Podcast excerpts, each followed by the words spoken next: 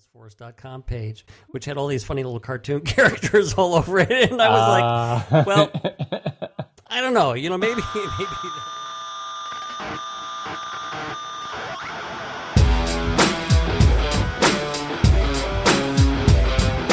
Hello and welcome to episode 125 of Rockstar CMO FM. The M is the marketing and the F it's well you decide. As you're probably wondering, does the world need another effing marketing podcast? I'm your host Ian Truscott. I'm no rockstar, but I've picked up a thing or two over the last 20 years on my tour from techie to CMO and trusted advisor. And each week, I chat to the true rock stars, my fabulous guests and chums, and share with you some marketing street knowledge that I hope will inspire your inner rockstar. Come say hello. We are Rockstar CMO on Twitter and LinkedIn, and proud members of the Marketing Podcast Network. This episode was recorded on Friday, the 29th of July, 2022. Thanks for joining us. I hope you've had a good week and you are well, safe, and staying as sane as you feel you need to be.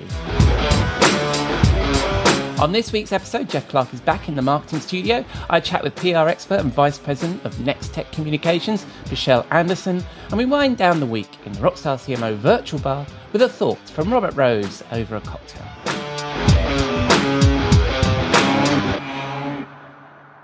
But first, we need to pay the bar tab. I'll be back in a moment. We'll be right back this word. You may know you're listening to this show along the Marketing Podcast Network, but did you know there are other great shows on MPN to help your business? Christy Heiler hosts a fantastic podcast called Own It. Christy, tell us more about the show. Own It is all about celebrating women and non binary advertising agency owners. We talk about buying out of the Boys Club of Advertising because less than 1% of ad agencies are owned by women. And where can people subscribe? You can find the podcast at untilyouownit.com. We're also on the Marketing Podcast Network at marketingpodcast.net. And of course, you can subscribe wherever you get your podcasts. You heard her. Go subscribe.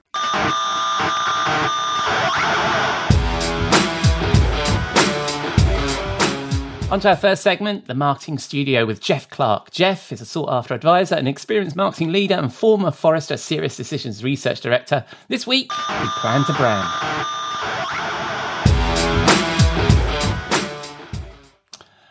Welcome back, Jeff, to the newly rebranded. Uh, what we The calling it? studio. Oh, yeah, the, the, the studio, the marketing studio. right. So there's something we need to work on there, doesn't it? The brand, Yes. um, brand resonance, specifically the brand resonance in the host of the podcast. Well, and you want to make sure that your brand is memorable. Yes. So if you can't remember it, there might be a problem. All right. Anyway, welcome back, Jeff. And it sounds like we're going to be talking about brands some more, Yes. since I need to learn something about it in the marketing studio. This needs a, like a little jingle, doesn't it? The marketing Yeah. studio with I- Jeff Clark. I'll uh, I'll work on that so I can come in with a little. Yeah, get your guitar out. The marketing studio with Jeff Clark. Okay, so uh, so Jeff, uh, th- last week uh, we chatted about um, the kind of branding fundamentals, really, didn't we? And we do love a fundamental. Yes. Fundamentals around Yes. naming, partic- in particular, naming That's company right, or yeah. products or services. Yep. Yep. That's right. And we covered off the fact that, particularly in B2B, where you put your focus, whether you put your focus in your products or your brand. So, anybody who missed that, I'd encourage you to go back and listen. Jolly good Yep. show.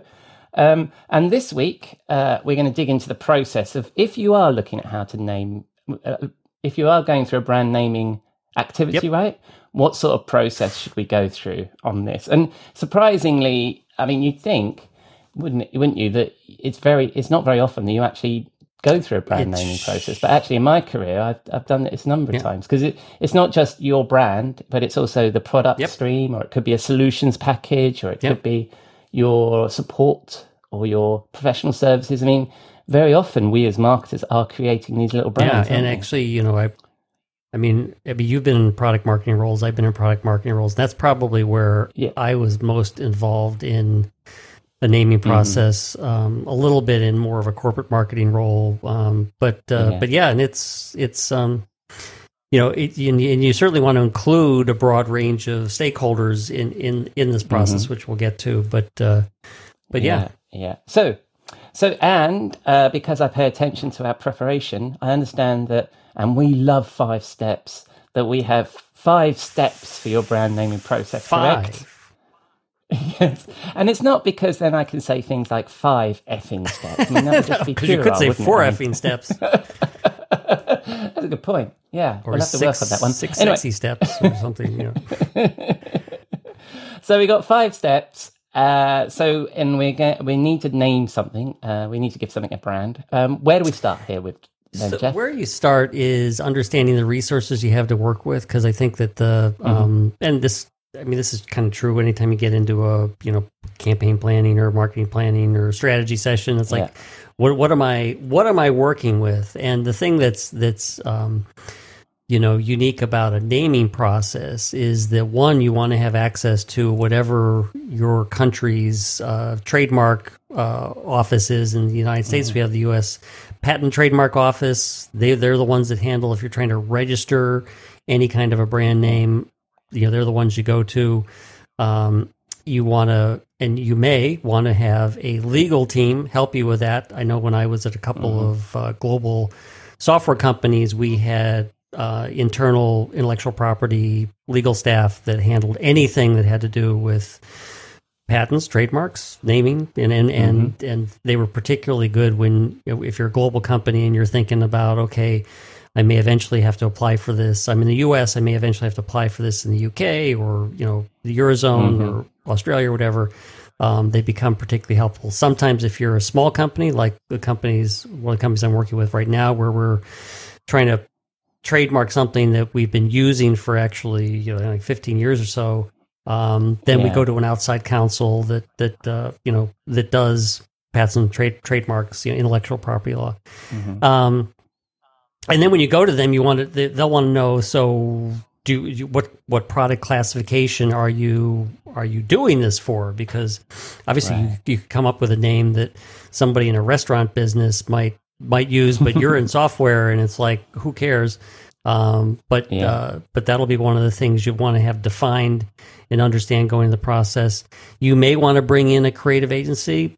But sometimes it works, sometimes it it's it doesn't, or sometimes you don't have the money. But I know the my first couple of forays into brand naming and product naming, we did use an agency um, that you know was kind of a nationally well recognized agency that that helped with branding naming, and and I I certainly learned a ton from them. So if you've got the Yeah. resources, bring them on board. Uh, and eventually, we'll get to this, but eventually, you'll you'll want to have a brainstorming team. So identify Mm-hmm. who are your stakeholders. Uh, you know, people that may you know want to have an opinion, or or Yeah, or when you name this, and they'll go, "What the hell were you thinking about?" Uh, you want to Yeah. make sure that they're involved in the process. Right, right. Is there any danger there of losing something sometimes when you have like a committee trying to do something? I mean, just a thought there. I mean, that's always the challenge, isn't it? In creativity. Yes, and, and, I, and uh, absolutely. Um, and I think a couple of the steps we have coming up will help you, Mm-hmm. uh, you know, prevent there being a danger from you know commu- committee think, whatever you call it, group think. yeah, um, yeah, yeah. And um, but but it's obviously something, you know, you you. It, it- needs to have alignment you know, because it has to do with the brand. So therefore, it has you have to be aligned with with certain key elements within the organization, or otherwise, it's not going to fly. Right, right. So that's number one. So we're, we've sort of corralled what resources we have. We haven't done anything yet. So when you're talking about USPTO, or maybe I'd think about we need to check whether the .com's there Yeah. and that kind of stuff. We're not doing any of those things. We're just making sure we're identifying what resources we have once we've kind of decided on this brand or how we decide on this brand. So what's what's step number Well, two? s- step number two is build the creative strategy, your brand strategy that's Mm-hmm. behind what you're trying to name. So it's whether it's a product, a service, or let's say you're you're getting started as a new company, or and you're either trying to you know create a new brand name for the company or rebrand to Mm-hmm. to a, another name. Um, you definitely want to have a strategy, and this is, I think, one of the things that that helps to uh, prevent uh, the downsides of groupthink is that you know let's make sure we get on a piece of paper. Uh, you know, it may be a couple of pages or whatever, but it, it should be concise. It's like, okay, what what are the who's the, who's the audience we're after here, and what are the needs that we're trying to address? So, you know, who's the audience who's driving decision making? You know, what are their needs? You know, what what's the you know what does the product or service we're providing solve? You know, you want to be Yeah. very clear about that, and, and again, you want everybody to to agree with that. Um, you want to take an input about what's you know what's the company's you know brand vision if it's articulated if there's a mission or vision that's already been articulated that's like let's plug that in um, let's at least assume for this point that we're not re drafting those that those are things that are that were done in another process and we're bringing them into this process then who's your Yeah, and in the Oh, go past, ahead. hang on, just just on that, uh, in the past, you you and I have talked about brand attributes, haven't we? About what it is that people think about us, uh, or we want people to think about us. Is that is this what you're also talking about in terms of articulate your brand vision? So it's well understood, and that would also help with this the putting some guardrails around this creativity, right? Is that somebody may come up with a really goofy name, you're like, really goofy isn't one of our brand attributes. You know what I mean? We're Yeah. we're we're straight laced. We're this. I mean, it might be that you're goofy. It depends. It I mean, could you're be. selling a kid's yoga or something like that, then maybe. But if it's a financial services um, solutions package, then perhaps goofy isn't the way it goes. Well, So, it's I, yeah. I'll, I'll just a, a quick sideline on on that on that point Yeah. because one time I, I interviewed Yeah. with a um, a company and actually I, I, I won't I won't divulge who they were because I can't remember who the company was, but they showed me something. they were kind of in the U.S. arm of a global company, and they were like, you know, look what look what our our you know creative services team put together, and it was a very yeah. you know they wanted my opinion on it. It was a very cartoonish, uh, you know, depiction, uh, illustration or whatever that was part of some campaign or something like that. And they were like, you know, is that what we really want to be? And then, and then, very soon after that, I looked to the new Salesforce.com page, which had all these funny little cartoon characters all over it, and I was like, well. I don't know. You know, maybe maybe that wasn't a bad idea. Anyway, that's definitely a sideline. But yes, yeah. And so when you're um, when you're certainly thinking about your your brand vision and mission, you would want to bring into that any any kind of research that's been done about what people you know think about you and and Think. you know is the brand Yeah. vision and and Yeah. things you've been articulating your attributes are they are they what the Yeah. the market views or are you off on you know you're on a Yeah. uh, yeah, that's what we'd like to be but that's you know but that's not exactly what we are today Aspirational. because it really comes important with the with another part which is well who's the competition and and and as Mm-hmm. part of this you want to be able to develop kind of a unique value proposition statement that it's like you know we the you know the company Mm-hmm. are providing this product and this product Yeah. you know is in a mar- in this market against these competitors and here's our unique value proposition. That's one of the things that's kind of a summation in your creative strategy because it again it's going to encapsulate in a statement what mm-hmm. what when you start going through the ideas of brand names and stuff like that you got to bring it back to that and say does that really does that sound like something that really you know fits to the value proposition we think we have?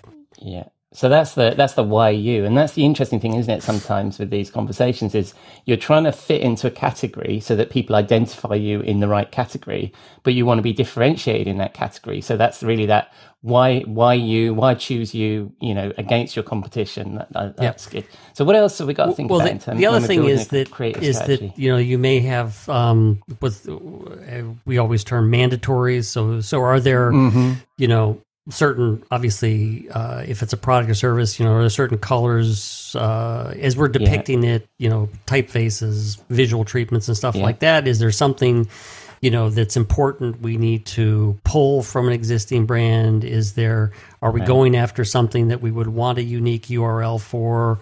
Most products in a business business you know you really don't care about that because it's it's it's you know it's a sub sub url to your own corporate brand. But you know if you've got a real big campaign that is going to have unique landing pages and stuff like that you know thought leadership or whatever then you may want to make sure you're you've got that in in hand. Plus, you don't want. I mean, it, might not be something you'll use in your web strategy, but it might be you want to prevent people from squatting yeah. it, right? uh, if you've come that up with would a be another reason to name, um, yeah, yeah, to uh, try to yeah. take ownership of that All right, so those are the first two steps. So we've looked at what resources we have available. We're then building that creative strategy, or hopefully pulling together resources again of something we've already defined. Yeah. Hopefully, right? But so so pulling together that creative strategy, and then what's the third? step? brainstorming this is kind of this is Oh. like the the fun part um and Uh-huh. You know uh, we kind of referred to this earlier i mean you want to think about who are your stakeholders i mean if i'm in Mm-hmm. product marketing do i have somebody from product management do i have somebody from you know sales communications Mm.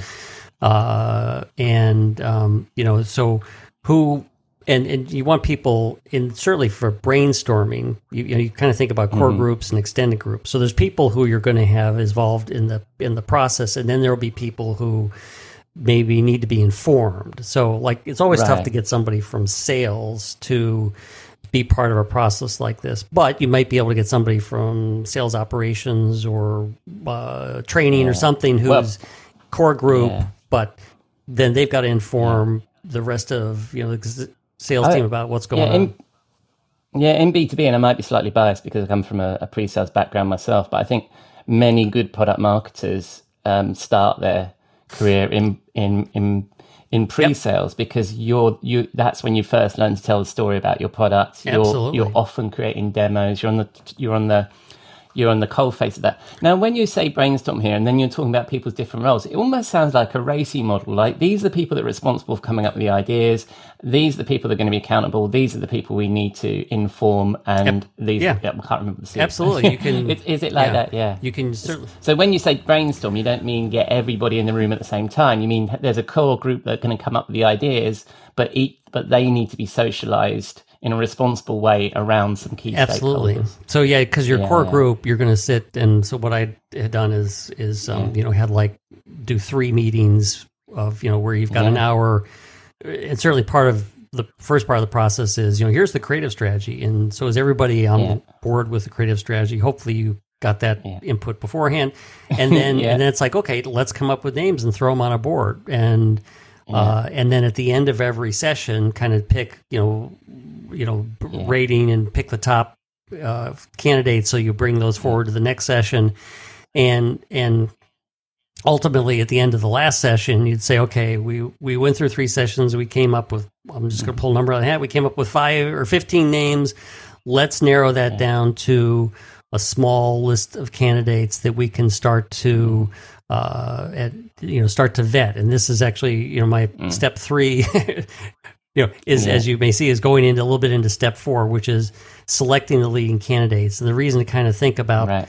this as a separate step is that you know you want to make sure that you're you're you're picking names that are um, that are some that communicate something to your customers. And there was a, a uh, you know a quote I ran across when I was doing some little bit of research on this. It says a great brand name is not just something that looks cool on your business card or fun to say. It's it's great and it isn't great because you like it. It's great because it communicates something to customers. So keeping it like simple and, and easy to communicate, particularly if you're a company that has to deal across various languages. Uh, one of the things, and and um, actually, I'll hold I'll hold my comment to when we get into the next step. But it's like you know you want to make sure that that you are creating something that communicates around whoever that audience is, however broad that audience is in terms of you know languages, uh, markets, you know, uh, Yeah. you know, positions in the So- customer, so- et cetera. So that quote there, I'll include in the show notes. Who's it from? It's from Katy French, who wrote a, uh, a a blog about this on Column Five Media. Okay, I'll take a look at that and add that to the show notes. So, so far, we've got all our resources together. We've built and shared the creative strategy. We've done the brainstorming. We've selected our leading candidates. What's your fifth and final Fifth step? and final step is to vet your brand name. Uh, and as I as I say this, this is actually the the steps to get to the brand name, and then you've got to obviously go Yeah. through and implement uh, the uses of it. But it's like you've got to be able to vet it. Um, customers, focus groups, depending on how important it is. Um, mm-hmm. Industry analysts. I mean, I've found industry analysts incredibly helpful in providing feedback mm-hmm. because you know you've doing done your work on what the customer needs are and who they are and the competitors and your di- differentiation, blah blah blah. And you've come up with all this. Well, your industry analysts have done all this the same type of work for different purposes.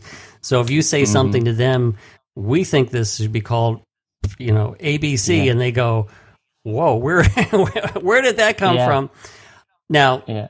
you know, it should be said that you can't, you know, one negative comment, whether it's from a customer, whether it's internal, exactly. whether it's from an analyst, you, you've got to look at the totality of feedback. You you, you shouldn't just take one piece I've- of feedback and Yeah. and And I, I found with these kinds of discussions, and I'm going through some of that again as uh, through my my CMO day job, is people are very good at, and it's often with all sorts of strategy things, people are very good at coming up with the edge case, Yep. aren't they? But what if this thing happens? And it's like, you know, you've got to be able to have the capacity to discount some of the negative feedback, the edge cases and stuff, and, and just try and, and bring this thing forward. The interesting thing I think as well about that engagement of industry analysts is is they because you're going to need to take them through this process right? So therefore you end up having a conversation about your brand attributes with them about your product strengths with them. There's no harm in spending more time with an industry analyst discussing your product and Yeah. service is there? And and and also they think that they're being invited in the oh, tent and they like that too. So it's an excellent way to engage Absolutely, with, with and, and then and then they'll Yeah. give that feedback when they're talking to customers who are Yeah. who are getting advice from them and saying, yeah you know, we're interested in certain solutions, and and they say, boy, you know, uh, you know, ABC company is really they're developing something. I think you'd find interesting. They may not divulge what Yeah. names and stuff are, but it's like they've now they've gotten Yeah. the inside scoop, so it's always helpful Yeah. to do that. and they've really thought about it and they've got some expert help on board Yes. i.e. me. the analysts never never mind um, being um, being name checked in that way. They they they, they have a little ego sometimes. I A little? that Yes. us have done a little bit of stuff, so yeah. All right, so those are the five effing steps to brand naming.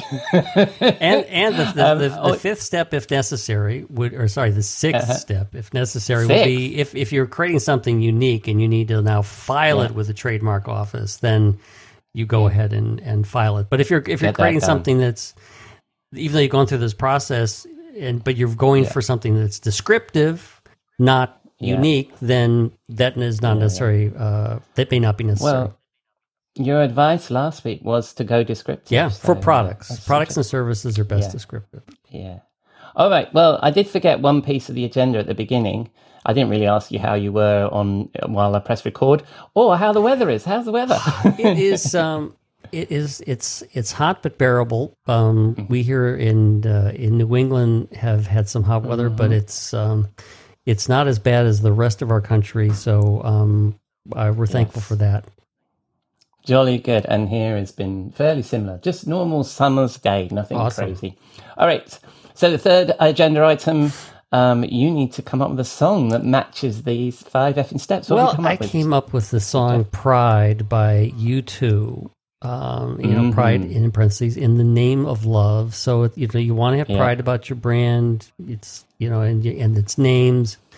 Now the song happens to be about Martin Luther King, but we'll put that aside because it's just a great song, and and and it's got name in it's the got a, yeah, and so so therefore it it works as well as it has to. Um, but yeah, it's a great song. Ah, that's going to be my pleasure. So we'll play out with "Pride in the Name of Love" by U2 from 1984. Love that. That is an absolute classic, and we're we're hitting the 80s classics, aren't we? Every week. So this is Yes, we've we've we've, we've slunk back into the eighties. Thank you very much, Jeff. And will you be in the marketing studio next Yes. week? Excellent. Well, I look forward to it, mate. I'll see you then. Okay, here. Bye bye.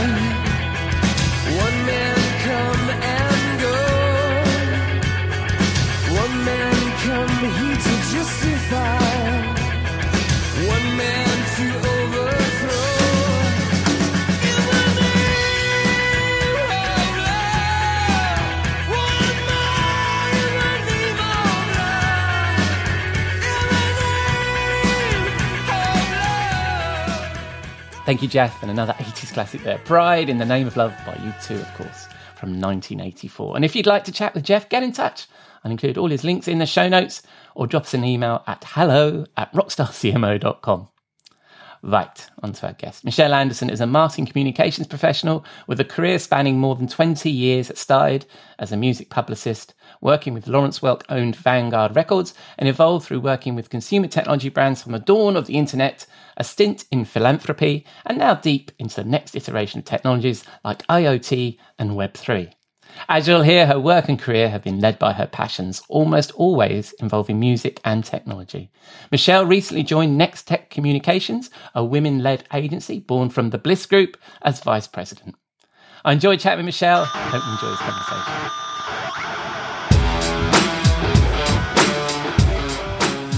Welcome, Michelle, to Rockstar CMO FM. How are you?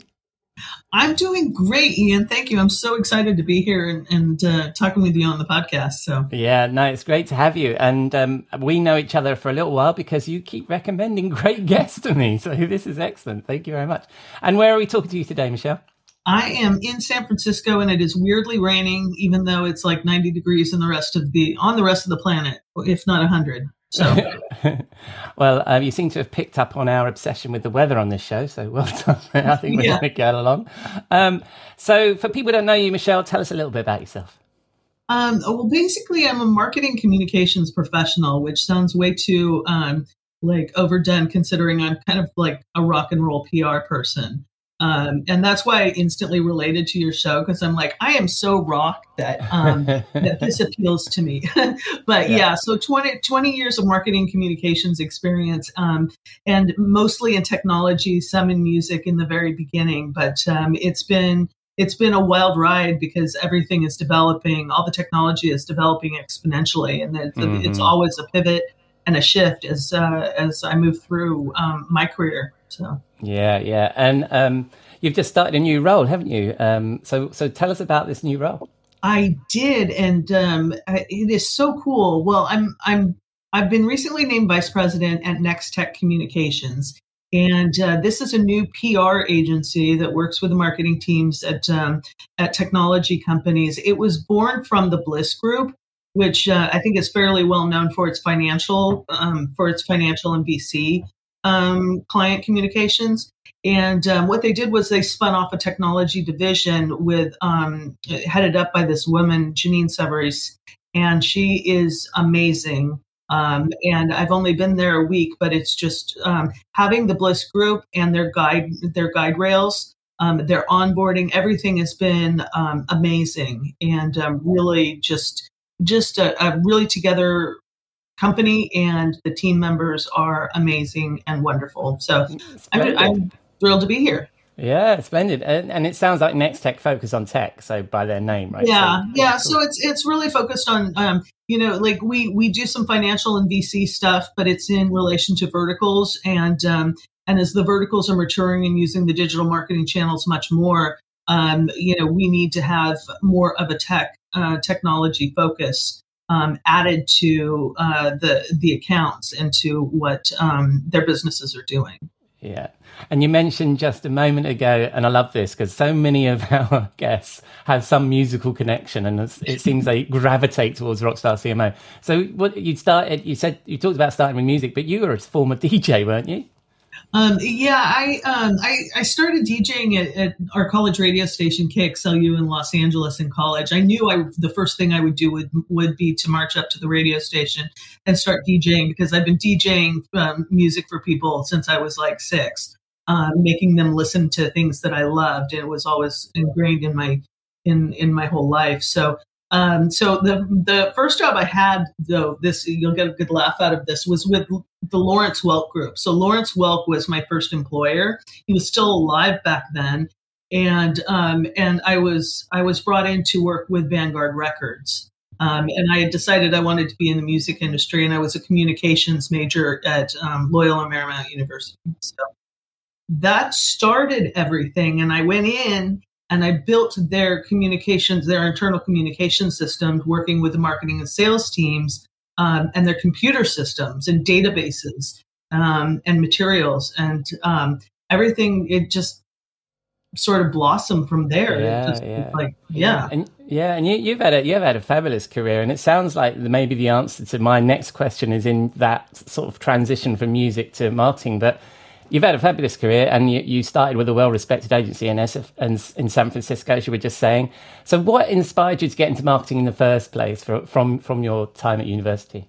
Um, I think college? it was was because when I was um, in college as a communications major, we were studying. I, I was studying media, and um, and what I recognized at that time because I was promoting clubs like dance clubs and um, and promoting music on the radio. And what I realized was um, all of the different marketing channels um, were just very. It was just very interesting to me. You know, I could get music out by um, you know, by being a DJ on the radio, um, I could go see bands and then tell people about it afterwards. Um, and and and knowing all of the different mass media communication channels just really i don't know that stuck with me and it influences me to this day um, that there's tv there's radio there's and and now we have you know the internet and and beyond. So it just sort of came it was a natural evolution. I feel like i was probably kind of entrepreneurial um, which led to a lot of solo work um, independent work. Yeah, I'm going to ask you about being independent in a moment, but I also know from uh, our chats that um, that music and marketing came together at Yahoo, right? You when you were working there. Um, yeah, and that's one of the reasons why I was hired at. You know, it was basically one of the best agencies in the world. Um, after you know, after I kind of, I wanted to get into technology. I wanted to get out of music because the digital, um, you know, the Napsters of the world were starting to um, to be born. And what I saw in the music industry, and the reason why I didn't want to continue there, why I wanted to go into tech, was because they were limited in their in their uh, vision of what would, this would end up being. And I knew that they were going to ultimately fail the artists at that point. So I started getting into technology, and they hired me because I had the publicist and music background. So I started working on music technology through them. Yeah. And and didn't you? Who did you work with at Yahoo? Wasn't it? that- Oh yeah. So I was working with the and, and they were my favorite they were my favorite marketing group that, that I've ever worked with. The Yahoo marketing Yahoo's marketing groups um, and I worked with almost every business unit in there and the product marketers and all of that. And they were probably the best um, you know they they were so good at their at marketing and um, so I got to work for example I worked on Yahoo Entertainment and my favorite project ever was the Weezer tour. Mhm. Um, and Yahoo, um, it was called the Yahoo Out Loud Tour with Weezer. And They ended up providing the platform for them to sell like, you know, half a million tickets in, um, for a national tour that sold out in minutes. And I got to um, tell Rivers Cuomo that he had to let the Rolling Stone photographer, you know, into his dressing room to take photos, or else. wow, wow. And how did that go? um, I, I, he he acquiesced eventually. So you, so you, so it's been so so far your career. There's a lot of music here. There's a lot of um, lot of marketing going on as well. A lot of PR. Um, if I focus a little bit more on the on the PR side for a moment, what do you think makes a good partnership between an organisation, specifically the marketing organisation, and PR? I mean, it's it's. It, I mean, we've had people on the show before, and, and you know, I'm going to talk to you about what you want to throw into the Rockstar CMO swim pool in a minute. And somebody said, yeah. get some PR on that, right? It's a very misunderstood discipline. So, what makes a great partnership? Well, I think it's understanding the point um, from from the marketing perspective of when it needs to go from like grassroots, you know, the stages, the marketing stages that they decide when it needs to go from grassroots um, and through social media and through influencers, and then um, PR is not necessarily the first way to go for the marketing team. Um, if they it, to be a good partner, you know, and I come at it from an, a PR agency perspective because that's what I've always, um, almost always done is from the agency perspective. And we have a lot of clients that don't understand PR, don't understand how it fits in the overall marketing mix. And they think they know. And, you know, being a good partner is listening to our counsel. We have 20 years, you know, or more, uh, sometimes 30 in, in tech communications. And we've seen companies come and go. So, um, you know, what somebody at RealNetworks once said to me, though, very condescendingly, he said, um, you know, PR is just the redheaded stepchild of marketing. Wow. Uh huh. Talk about in, uh, like slapping me in the face. Um, but um, so I set out to prove him wrong. And, and in my mind, I was able to because, you know, I have a line into the CEOs for counsel on their vision, um, oftentimes more than even the CMOs do. yeah. Yeah. Yeah. So- So, so, how, what? So, what do you think is? How, so, what's the magic parts that we need to put together? So, clearly, PR has this kind of, and also PR's changed a lot over the years, hasn't it? So, what do you think is the essential um, synergies that we need to work on as a marketing team working with a PR agency? Well, I think it's uh, the marketing team, um, and it- it's got to be the the whole company though, and understanding the market, how how they can use PR in the marketing mix, and not being abusive to agencies and thinking that that the only purpose of a PR agency is to get them stories because what we do is we provide counsel we run brand brand sessions and we provide you know sort of the, like counsel on their image and their vision and all of that.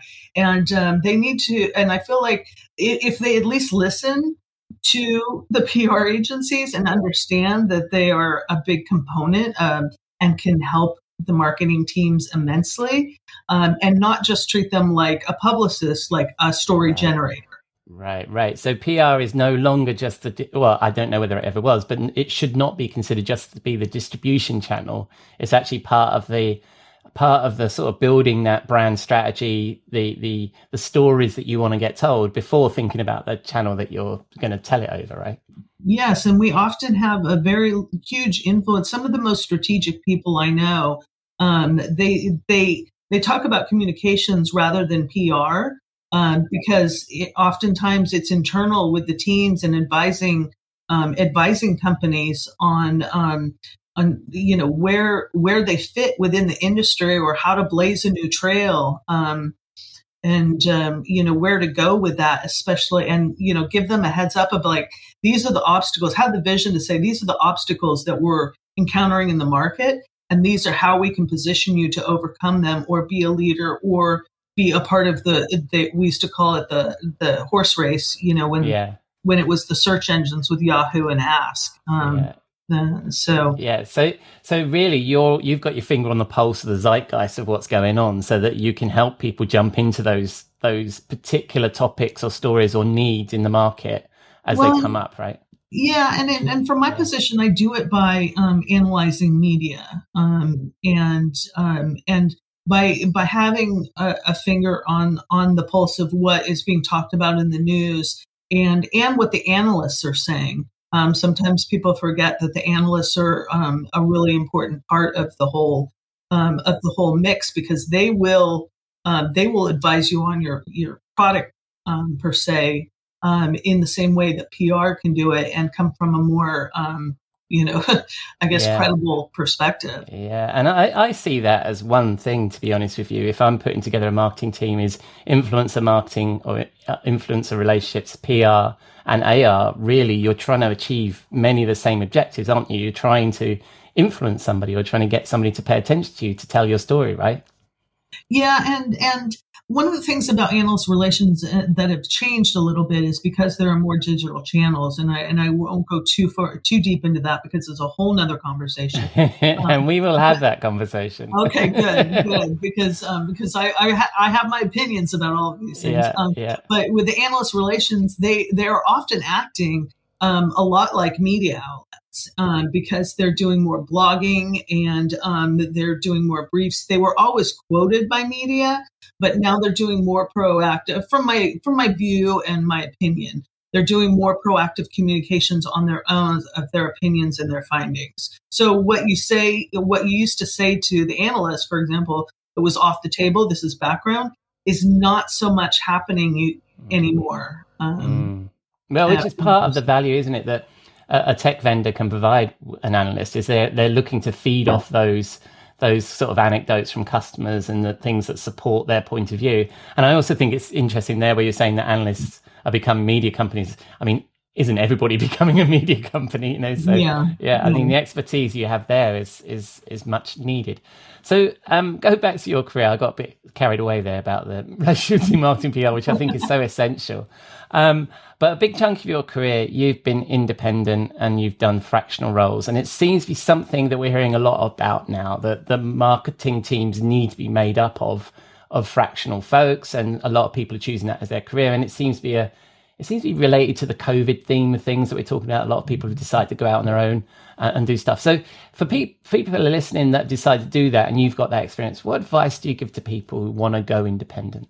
Um, well, the first thing, you know, my first reaction was, you know, don't do it. But, Don't do it. but, um, because I like being associated. For me, I've done it uh, for many years, and it was partly because, um, uh, you know, the, it's it's it's hard to answer this. Why did I do it? Um, I, I was just entrepreneurial, and I wanted to create my own path. In terms of of other people doing it, you have to be prepared for um, the back end. You have to be a credible source for these people and to be able to prove that. A lot of times we are the cobblers who have no shoes, and you have to be able to um, to tout yourself and make your own shoes. Um, So you need to do PR on PR.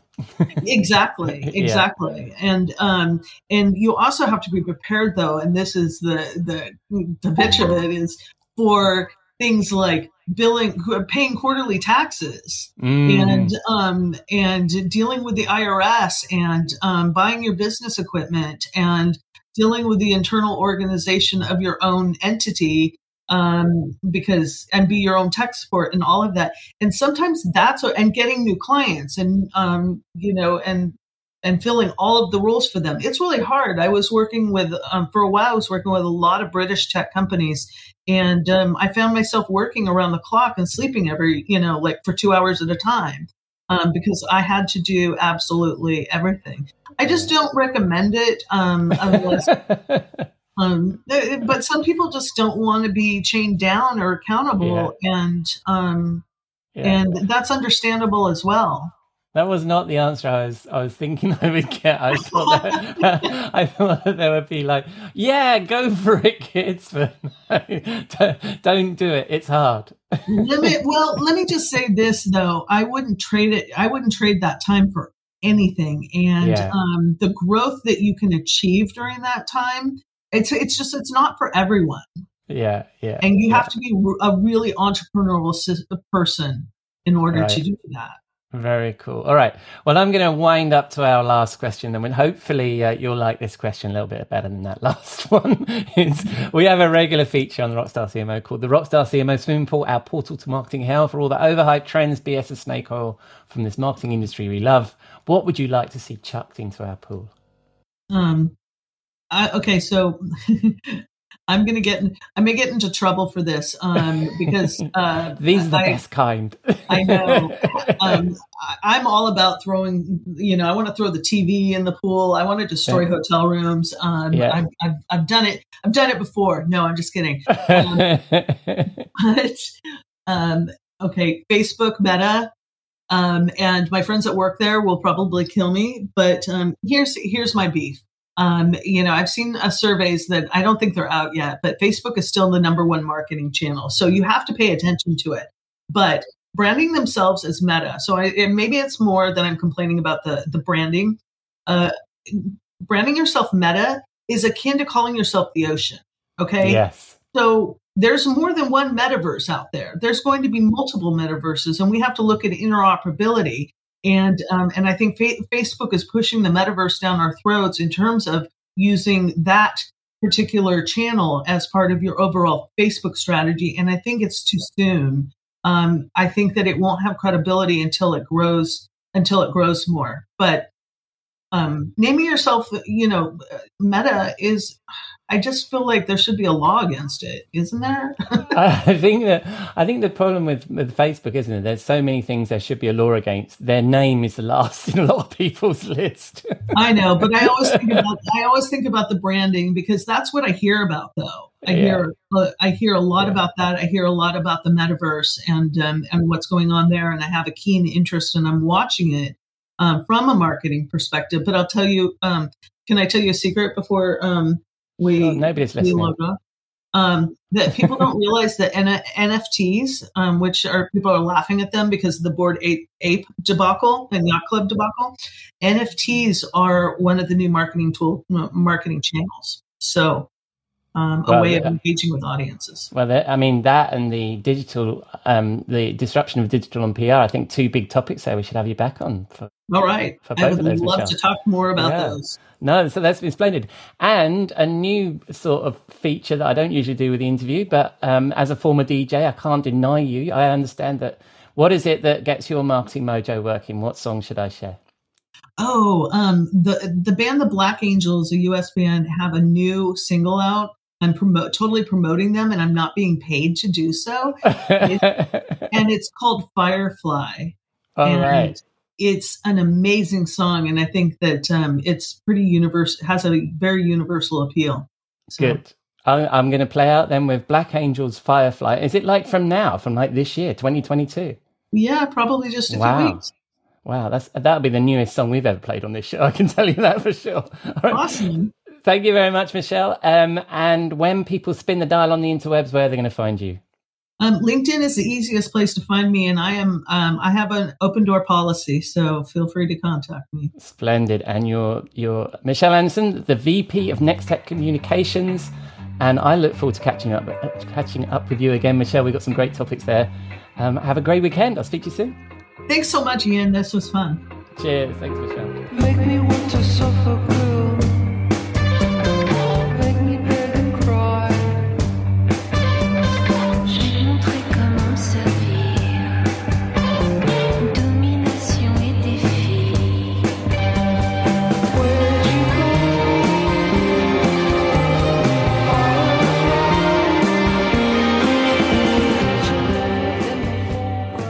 Thank you, Michelle. And that was a little snippet of Firefly by Black Angels. Michelle and I actually met as she introduced me to some fascinating folks that I've chatted with here. And I thought, actually, we need to get you on the show. Great story, and we will have her back to dive into PR in future episodes.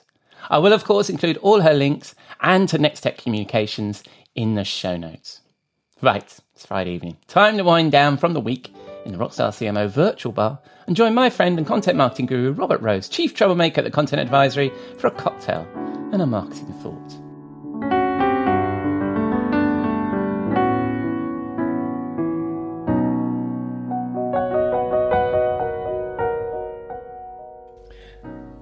Good evening, Robert. What are you drinking? Oh, hello, and and welcome to goodness gracious, the noisy bar this week. I I think you've got something, some sort of tropical, like is it a hula kind of dance, kind of a? it's a whole like the drums going on and the folks in full out, you know. It's a whole. It seems to be like a luau that you've got going on here of some kind. Um, it is just. It's just. You know. It's quite the quite noisy. I'm. I'm, I'm glad we're here. It feels like a party. Um, Yes, well, uh, you know, we like to be agile here and, and test and, and, and try different things every week. And um, not quite sure yet what a luau is, but yes, we're doing one. That's right. That's exactly right. Um, good luck with trying to find some of the sounds for that. Uh, I've just uh, assigned you a little bit of homework assignment for the production of the show. yes. Um, yes. We do have a lovely drink. Um, it continues to Mhm. be warm uh, where I am, and so I'm still in the mood of, of summer drinks. And I've just been to a restaurant this last week. I am a huge fan of Cuban food, um, and and I absolutely adore it. Uh, and um, I'm a my my favorite is the Cubano sandwich, um, which is just absolutely delicious. And I I went to a Cuban restaurant this last week, um, and it reminded me of a great, wonderful rum drink, which of course is the classic mojito. Um, Uh-huh. And so we want to make a mojito tonight for us, um, which is just a classic, wonderful drink combining. So we're going to do um, just regular old white rum, this unaged white rum, uh, some lime juice, and then of course you've got to have the muddled mint, right? So we'll get the muddler out of the bar, and we'll muddle up some mint leaves, and again, as you've heard me say so many times, there is usually sugar involved here, but I find that you don't need the sugar to make it as sweet. The rum makes it sweet enough. But if you want to Yeah. put a little bit of syrup or a little bit of sugar into the drink, you know, certainly that uh, makes it sweet. And it's a classic mojito that way. Very refreshing, wonderful. Um, I just basically double my rum instead of putting in sugar, but, you know, that's totally up to you. Um, and it's just a wonderful Caribbean tropical drink um, and fits very well with our little luau theme here. Yeah. Yes, yes, and I love I like Cuban food too. It's ages since I've been to a Cuban restaurant. It, what's the stew? Is there like um like red? It translates to red clothes or red rags or something. I don't know. I can't remember what the dish is, but I do like a bit of Cuban as well. Lovely. Anyway, I'll attempt to make. I've probably got that completely wrong, haven't I? I don't know. I'll have to look it up.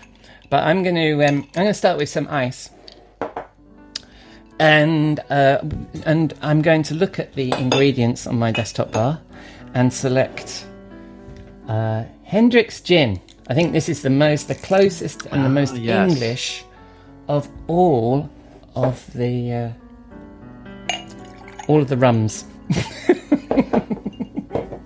Nice. I should have rum on my desk, shouldn't I? But yes, that, that's a, a little bit of that. And then what are we putting in there to make a mojito? Did you say? Uh, there would be a little bit of muddled mint, so you get the you have to break out the muddler, mint. which I'm sure you have very Ooh. handy. yes. Um, And Let me look um, for that. Yes, and then of course um, the uh, the other part of it is, Yeah. uh, you know, the uh, uh, your your mojito is Yes. the uh, sorry, it's the lime. The the The lime. Yeah. Yes. Jolly good. Well, I'm for- rather fortunate because, um, you know, the reason why I don't need a muddler on my desktop bar is because the good people of Fever Tree do the muddling for me. I see. And they they like to muddle a bit of cucumber into some tonic water I see. and and uh, make it very simple for me to make one of these very fine mojitos uh, with um, with, with the nicest of English rums and most refreshing of lime and mint muddled, well, cucumber. Let me give this a try. Oh, that's delicious, Robert. That's really nice. I could drink one of these every week. Well, very nice. I think you might. And what we call we, we, we're calling that a mojito, are we? Uh, yes, that would be this classic, the classic mojito. Jolly nice. And aside from, um, well, I don't know, are we going to Cuba with this? Where are we going to go this week? We're going well, uh, yeah, and it's um, on my bucket list. So Uh-huh. yes, I, I, I have a, you know, I mean, it's been obviously as an American, it's been very difficult to get to Cuba over the last, Yes. you know, two decades. Um, well, more than that, really. Um, Yes. It's gotten easier of late, um, but still is no small endeavor to get there. Um, but I think that's where we need to go. We need to go to Cuba and basically hang out on a beach and drink some mojitos um, Mm. and enjoy the, the, the Cuban lifestyle and enjoy some Cuban food. I think that's the that would be the key there. Yeah, I would, I would give us a specific place to go, but I just don't know of any specific place to go. Yeah, um, uh, and you, you can just picture it. I mean, um, I think when me and my wife were living in the US the first time, so this is like tw- 20, year, 20 years ago, and nobody from America could go, but we could, right? but we never went for some reason. It was just, it was on our list, and I think we ended up going to Miami instead or something like that. And But it was, um, yeah, somewhere that me and my wife have always fancied going to. So yeah, I, I love Right. that idea. So we're in, Right. we're in Cuba. Hopefully, all the things we think about Cuba are true. The old American cars and all that good stuff, and the lovely rum, and the cigars, and and so we're enjoying all of those things. And conversation turns to marketing, as it does sometimes with us. Robert, what are we going to talk about? Well, this week we're going to talk about how exhausted we are. we're going to we're going to take a little bit of a thing. Um, yeah, uh, basically, uh, you know, he, here's the here's the thing. It you know, didn't somebody say 2022 was going to be better? Yes, they Yeah. did, definitely said that.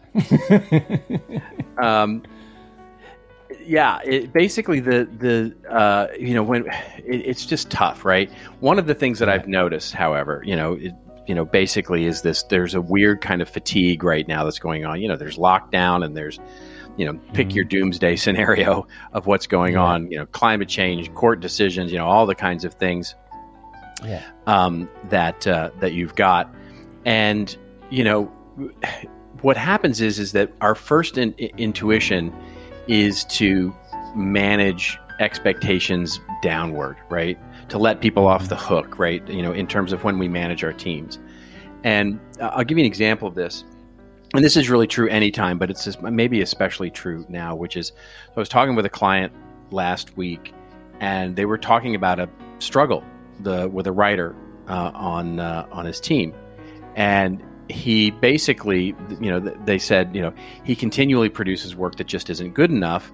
I'm not sure what to do, uh, and I said, well, have you considered raising the expectations for the writing quality with this person? And the client said, well, no, I'm just trying to get them to first base. If I can get a basic piece out of him, I'll count it as a win. I've been trying to manage his expectations about where he fits in, and that was sort of the clue for me right. which is so I've been in consulting, you know, 35 years now, and Yeah. every single firm, big firm, small firm, et cetera, that I've ever worked in, whenever they say they all talk about managing expectations, right? Managing your clients' expectations, managing your Mhm. you know your colleagues' expectations, managing your boss's expectations. Managing expectations is the is the sort of core theme there. But here's the thing: in 35 years, that phrase has you know managing expectations. That phrase has never meant raising expectations. It's, it's, you know, it means lowering the expectations. yes. And Yeah. and the thing is, you know, the funny thing is, you go Google managing expectations, and you know, you'll find variants of basically one piece of advice, which is communicate intentions clearly. And yeah, that's mm-hmm. all well and good and everything, but basically, what we have to ask ourselves is when we're managing expectations, is am I communicating my expectations or am I trying to lower theirs? Um, You know, because when we think about that, you know, you think about a feeling like you know you've got this innovative, cool idea, this team thing that you want to do, and it's all trying right now, and uh, it's very pressure filled, and but we've got this awesome thing we want to do. What's the first thing we do when we take that to our bosses? We go, well, let's damp down the excitement a little bit because Yeah. you know we want to manage their expectations, so we'll be sure that we meet them, right? You know, let's Yeah. under promise and over deliver. We'll often say, Mhm. and so Mhm. the other side of that is that when we say, oh, we want to exceed expectations, well, that's flawed too, right? That's, you know, basically, that's like, you know, in, in, in Spinal Tap, you know, when Nigel Tufnel basically goes, hey, well, this, this one goes to 11, you know? and Rob Reiner goes, well, why don't you just make 10 louder, right? It's like, that's, you know, basically, if you feel the need to exceed expectations, at least one of mm-hmm. them, either your expectations or their expectations, isn't high enough. Yeah. And so this whole thing is of course we have to make changes based on how fatigued we are in the current mm-hmm. situations. You know, we can reprioritize projects, we can delegate them out, we can assess the quality and you know m- m- you know alter the level of detail we need for our projects at the moment, balance the work across the team in a better way to account for personal stress levels. There are all things that we can do as managers as leaders of mm-hmm. teams. But the one thing we shouldn't do is to lower our expectations, right? And so when I was talking to my client, I was basically saying instead of telling this writer that you're trying to get him to first base, tell them that you're expecting a home run, right? And Yeah. and you don't have to go for 11, right? You can go for 10 for whatever that means for both of you, but make sure that Yeah. you're trying for the highest level you can because then they want to do that. Then they would if you raise your expectations to match your own, Yeah. their expectations, you're going to get more of what you what you want. And it's that's just a Yeah. helpful safety tip as we sort of navigate these troubling times. Yeah, and I, I uh, and that's interesting too, especially with, with uh, content writers, and because if they did get them to first base and they wrote something, well, what value is that, right? And then you're going to have to have you, all you're doing is putting off another difficult conversation, aren't you? Which is that's not quite the thing. Oh, but it, but you got, I got to fir- first base, right? It, you have to express the thing you're expecting, haven't you? That's right.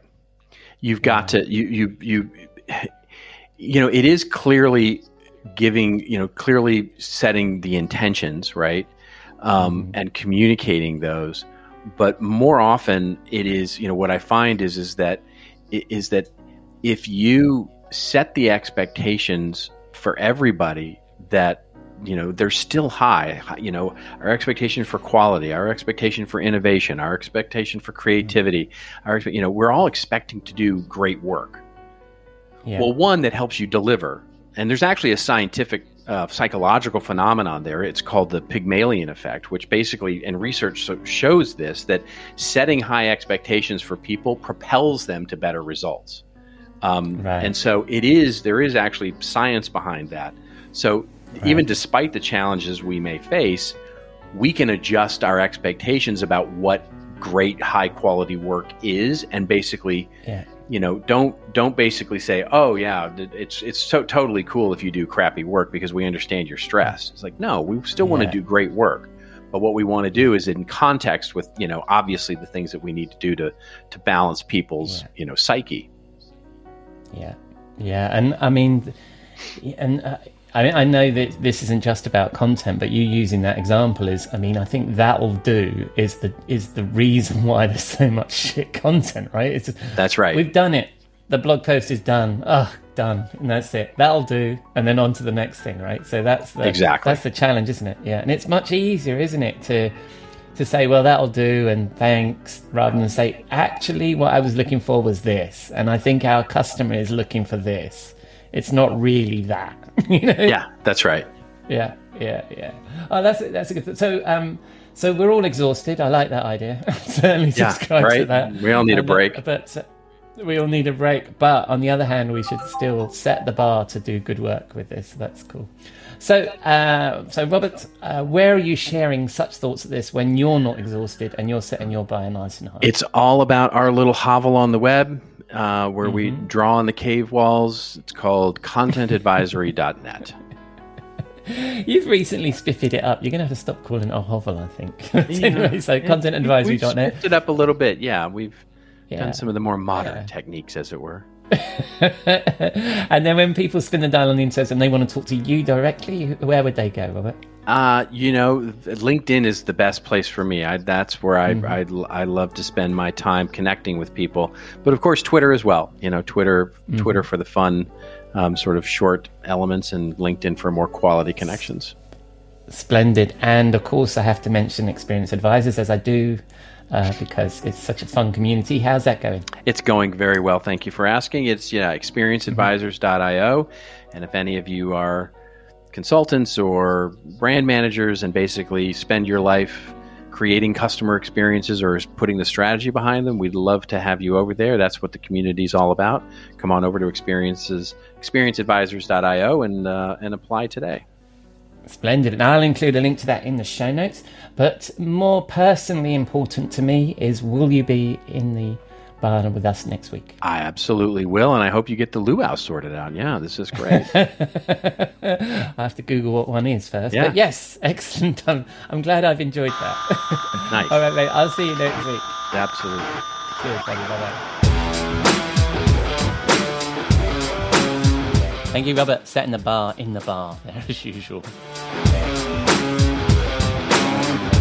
So that's a wrap on episode 125 of the Rockstar CMO effing marketing podcast. I've been your host, Ian Truscott. Thanks again to Michelle, Jeff, and Robert for sharing their insight. Please say hello to them. I'll include all their links in the show notes, which you can find on your favourite podcast app or rockstarcmo.com, where you can find all our previous episodes. But most of all, thank you for dropping a dime into your podcasting jukebox, selecting our track, and driving along with us. So, does the world need another effing marketing podcast? Let us know on the socials or drop a rating or review in your favourite podcast app or just keep listening. I'm glad you're here. Next week, Jeff is back in the marketing studio. I go backstage with CEO of Loomly and Sendible, Caitlin Sorensen, and Robert will be back in our virtual bar. Until then, have a great week, and I hope you'll again join us here next week on Rockstar CMO FM.